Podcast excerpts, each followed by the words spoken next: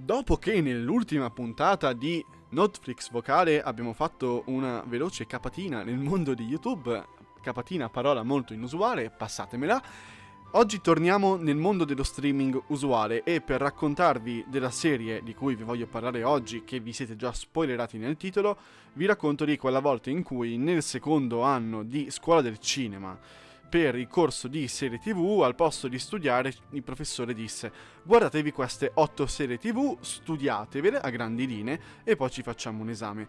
Ora, per studiare una serie tv ti devi vedere bene la storia, come funziona, gli archi narrativi, i, i ruoli dei personaggi e poi devi vedertela due o tre volte, anche di fila, prendere appunti.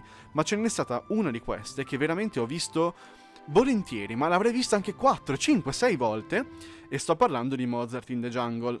Mozart in the Jungle distribuita da Amazon Prime e credo anche prodotta da Amazon Prime tra il 2014 e il 2018 nell'arco di 4 stagioni. Parla di musica, come si intuisce dal titolo, ma si parla veramente di eh, scoperta della musica, perché chi non è solito, chi non era solito come me, ma anche adesso non è che lo sia particolarmente, alla musica classica o alla musica da camera, questa è la serie buona per farsi un po' di cultura, oltre a beccarsi una bellissima storia. I personaggi principali, li so bene perché ci ho fatto l'esame, Rodrigo De Souza è un famoso maestro d'orchestra, e Hailey Rutledge è eh, una giovane musicista appena arrivata a New York che vuole sfondare e diventare la migliore.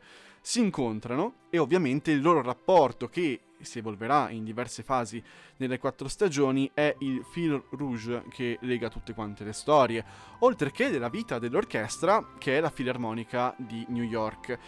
C'è gioia, c'è leggerezza, c'è un senso di crescita in ogni puntata, in ogni situazione, in ogni brano che è, è, veramente emozionante e soprattutto passa velocemente perché un episodio dura all'incirca 25 minuti. La, la, cosa che veramente mi ha colpito di questa serie, oltre alla scrittura fresca, è un grande cast, vi cito soltanto, a parte Saffron Barrows, eh, Malcolm McCowell, che è stato l'Alex di Arancia Meccanica, uno dei drughi, che adesso ovviamente ha la sua veneranda età, quindi i suoi 70 anni, e lui interpreta Thomas Pembridge, che è il maestro rivale di Rodrigo c'è veramente un senso di, di, di, commistione culturale, di grande scoperta. Si va in Messico, si va anche in Italia.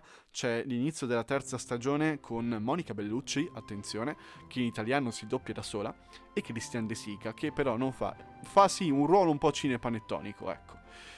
Quindi si va anche in Italia e nell'ultima stagione si viaggia in Giappone. L'ultima stagione secondo me è un po' sottotono. La prima e anche la seconda sono veramente frizzanti.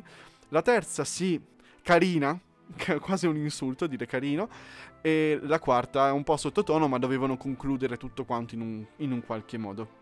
Il punto di Mozart in the Jungle è la comunicazione che l'uomo ha con la musica.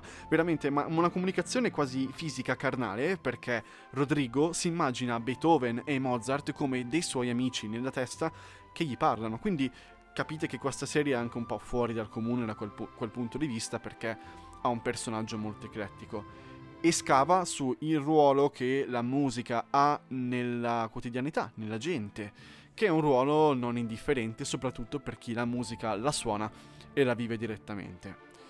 Basta, io nel senso finisco qua anche oggi, vi ho annoiato credo abbastanza.